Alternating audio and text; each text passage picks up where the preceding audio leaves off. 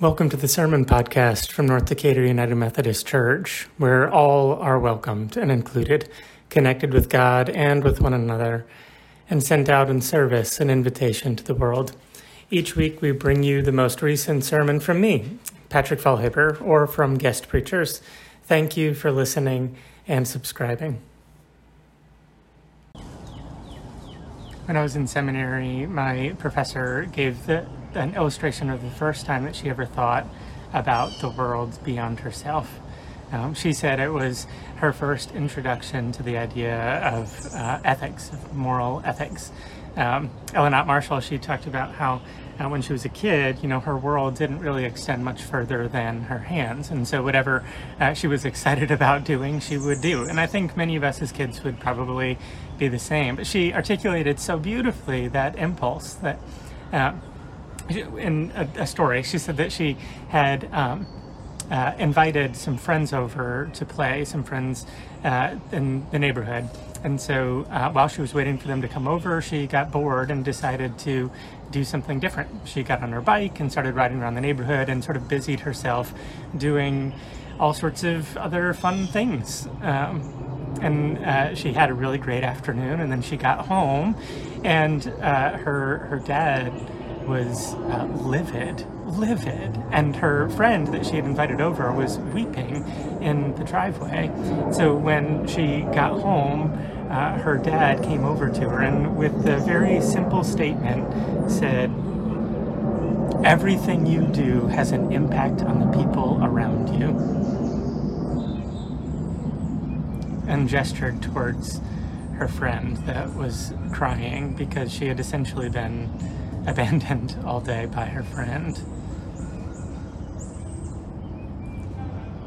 When I read passages like Philippians, um, this chapter two, that's what I see. If there's any encouragement in Christ, of course there is. If there's any comfort and love, of course there is. If there's any sharing of the Spirit, of course there is. If there's any sympathy, then complete my joy by having the same love, being united and agreeing with each other. Don't do anything for selfish purposes, but with humility think of others as better than yourself. Instead of each person watching out for their own good, watch out for what is better, better for others. Adapt the attitude that was in Christ Jesus. Our nation, for whatever reason, and our community seems to be built on the idea of personal and individual freedoms. And um, while we claim to be a United States, what we seem to be united around is the compulsion towards protecting what's mine over the needs of the few that may have be impacted by my desire to have whatever is mine. So we fight with one another over um, money, over jobs, over access to things. Um, and we seem to be torn apart because of it. This like absolute need for individual freedom seems to trump any compulsion to look out for the greater good beyond us. So Ellen's story has really been echoing in my mind this week as we learned of yet another mass shooting and yet another school shooting where uh, way too many children were killed. Because watching um, politicians react and pundits react, we seem to be caught in the same debate about whether or not our personal freedoms should be given precedence over the greater good, over the protection and safety of the most vulnerable among us. Now, of course, that isn't universally true, but it seems to be the story that's highlighted most frequently Um, and news programs and debates and the ways that we talk with one another. Um, and it breaks my heart, and I'm sure I'm not alone in that. In fact, I know I'm not alone in that. So we tend to do, um, and God, y'all, I have preached this, a version of this sermon way too many times. Um, what we tend to do is we acknowledge the pain and hurt. We acknowledge a need for change. And then we get distracted by the next big news story without any real compelling change. And then for whatever reason, we seem surprised that it happens again. We might put signs in the yard, especially here in Decatur. We love our yard signs. But we don't necessarily see any real change.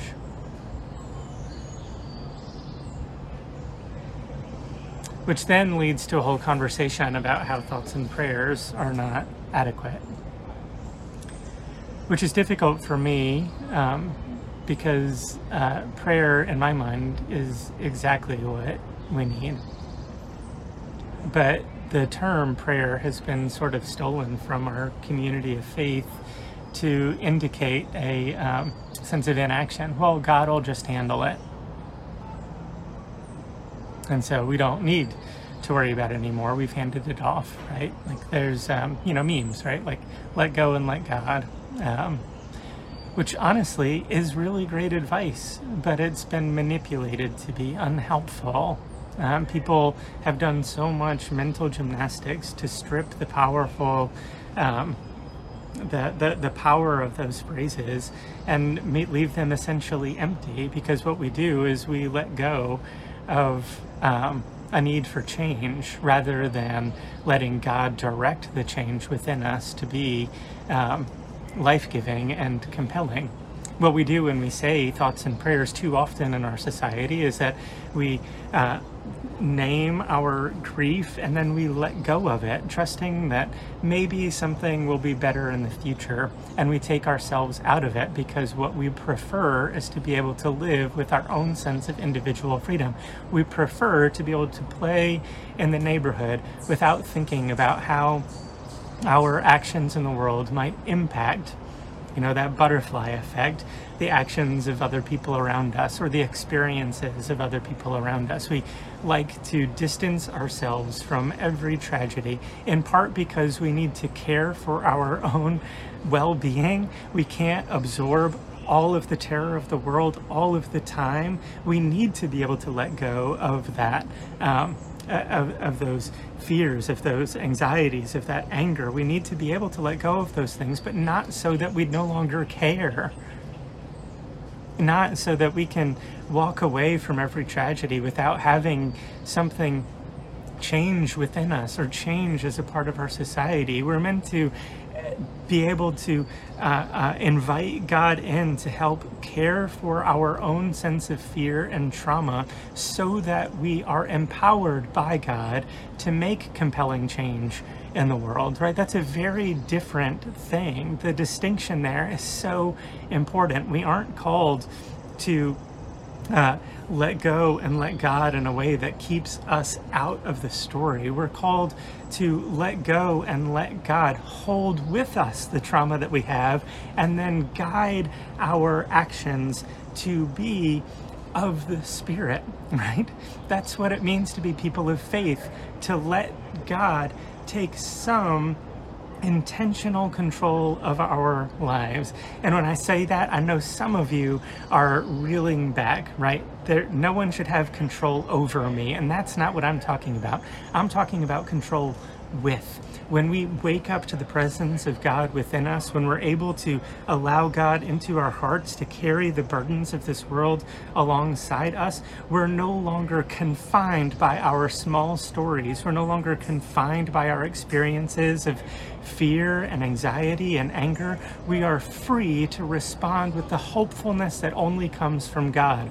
To be loving, patient, kind, good, so, and have some measure of self-control so that we can interact with the world that brings life to it rather than cutting life off from it.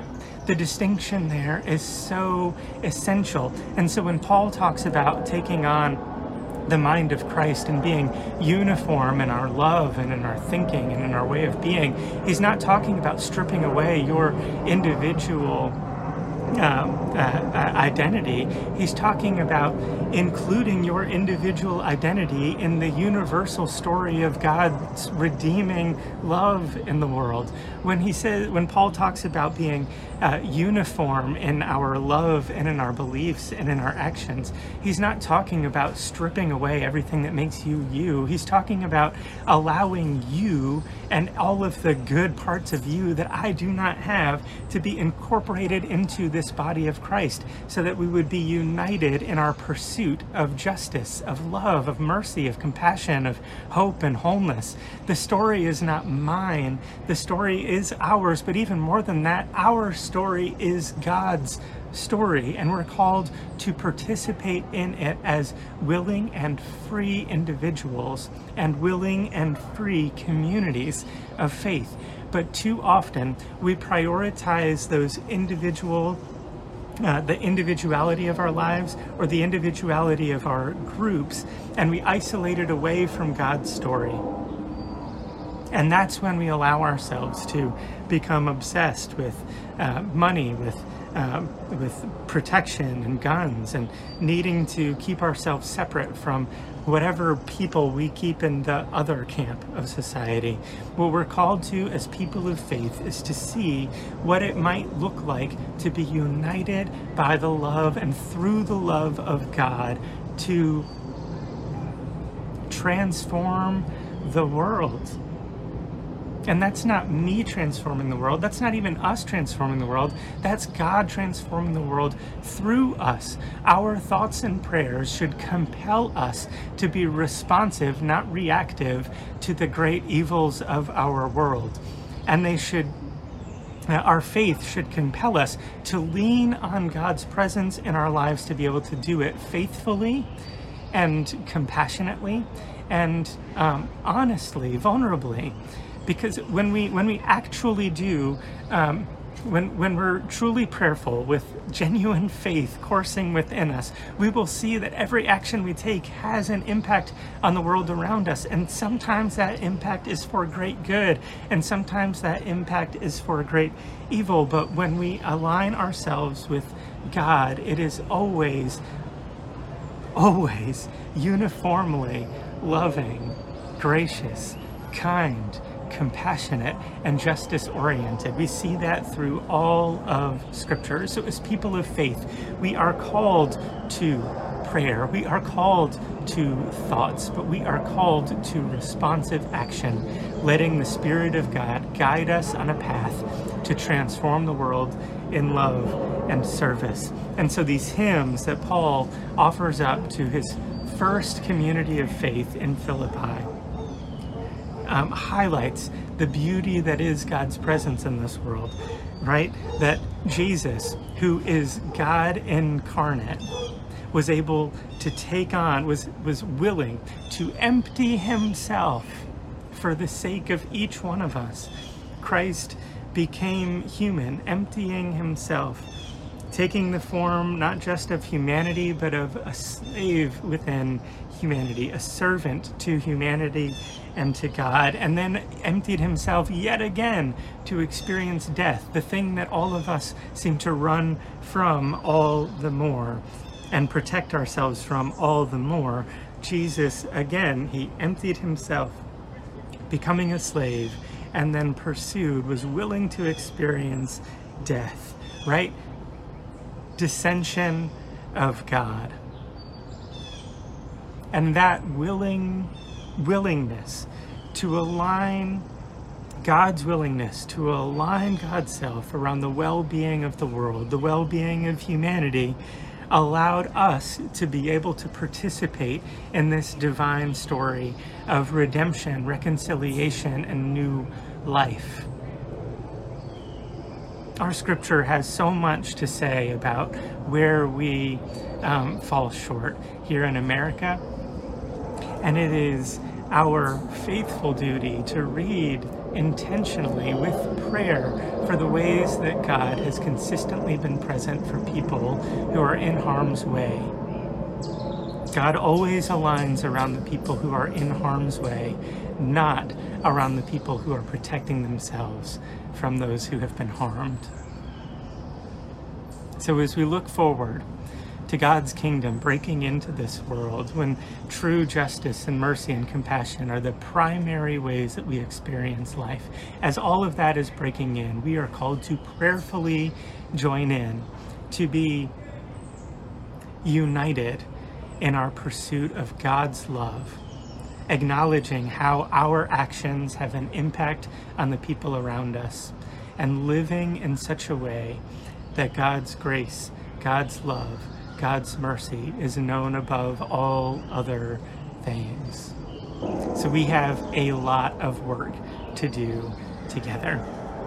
There is a lot, and it would be really overwhelming for any of us to try to do it on our own, which is why we need one another, need one another to be able to live this life faithfully. We need to let go of some things and let God take hold of some things, but we need to allow ourselves to be included in this story as well. Not to be overwhelmed by it, but to be caught up in it, nourished by it, supported and sustained by it as we join together as a community of faith, willing to transform the world through the direction of God's love. May it be so in our lives together. Amen. Thanks so much for listening to this week's sermon from North Decatur United Methodist Church. If you like this podcast, please leave us a review on iTunes. And if you want to learn more about our church, you can visit us at n d u m c dot org.